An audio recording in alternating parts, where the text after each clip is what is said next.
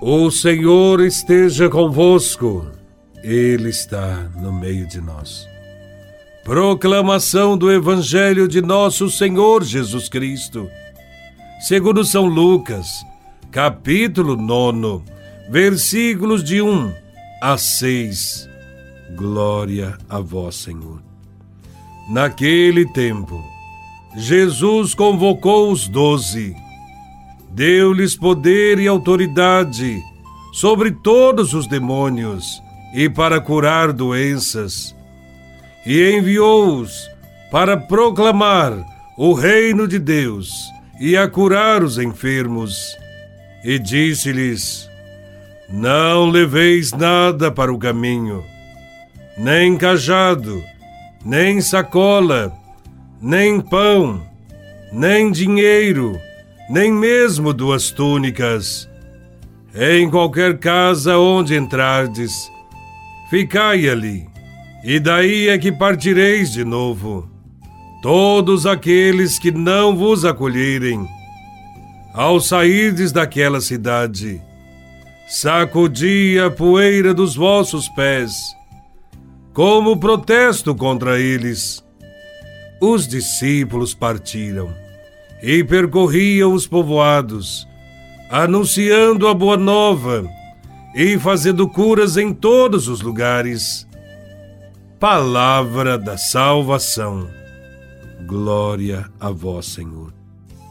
Nesse evangelho, vemos que, dentre todos os seus seguidores, Jesus separou doze, preparou-os, dando-lhes o conhecimento de Deus e dos seus mistérios, e os enviou para espalhar a boa nova do reino de Deus. Assim como Jesus formou os seus discípulos e deu a eles conhecimento, enviando-os para o mundo, também nós somos chamados e enviados por Ele para cumprir com a nossa missão de evangelizadores. Os discípulos e os apóstolos eram pecadores, simples e frágeis. Jesus não escolheu os melhores. No entanto, na medida em que caminhavam com o Mestre, eles encontravam o sentido para suas vidas e se ajustavam ao plano de Deus como seus cooperadores. Assim também nós Devemos nos aproximar de Jesus para ouvi-lo e aprender os seus ensinamentos. Precisamos reconhecer que também nós somos frágeis e que precisamos nos converter, esvaziar de nós mesmos, para que possamos ser enviados a proclamar ao mundo a salvação trazida por Cristo. Jesus nos ensina o segredo para evangelizar quando diz: Não leveis nada para o caminho, nem cajado, nem sacola, nem pão, nem dinheiro, nem mesmo duas túnicas. O que isto quer dizer?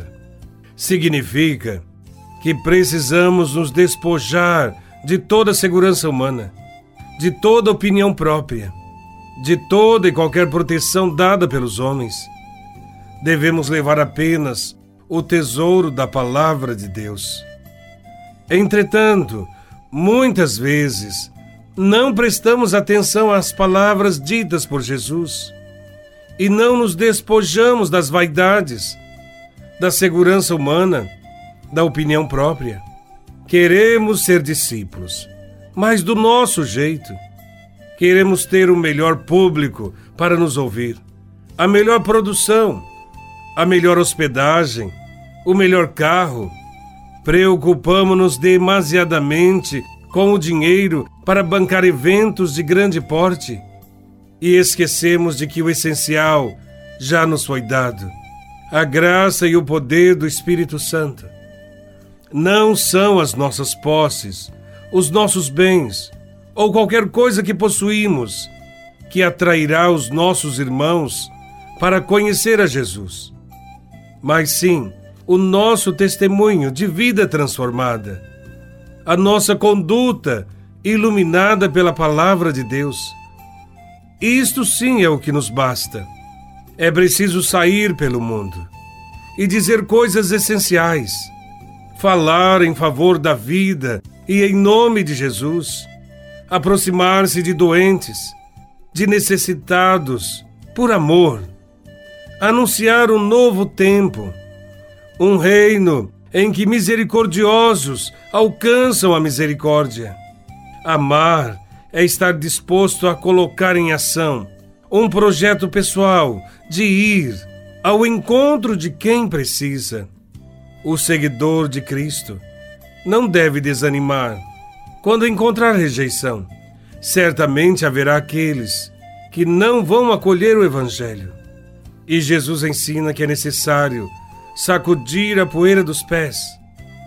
Este gesto não é nenhuma maldição, mas simplesmente um testemunho de que tal cidade preferiu continuar pagã e será julgada como pagã. Evangelizar foi a missão dada por Jesus aos apóstolos e discípulos, e é essa missão que ele nos convoca hoje.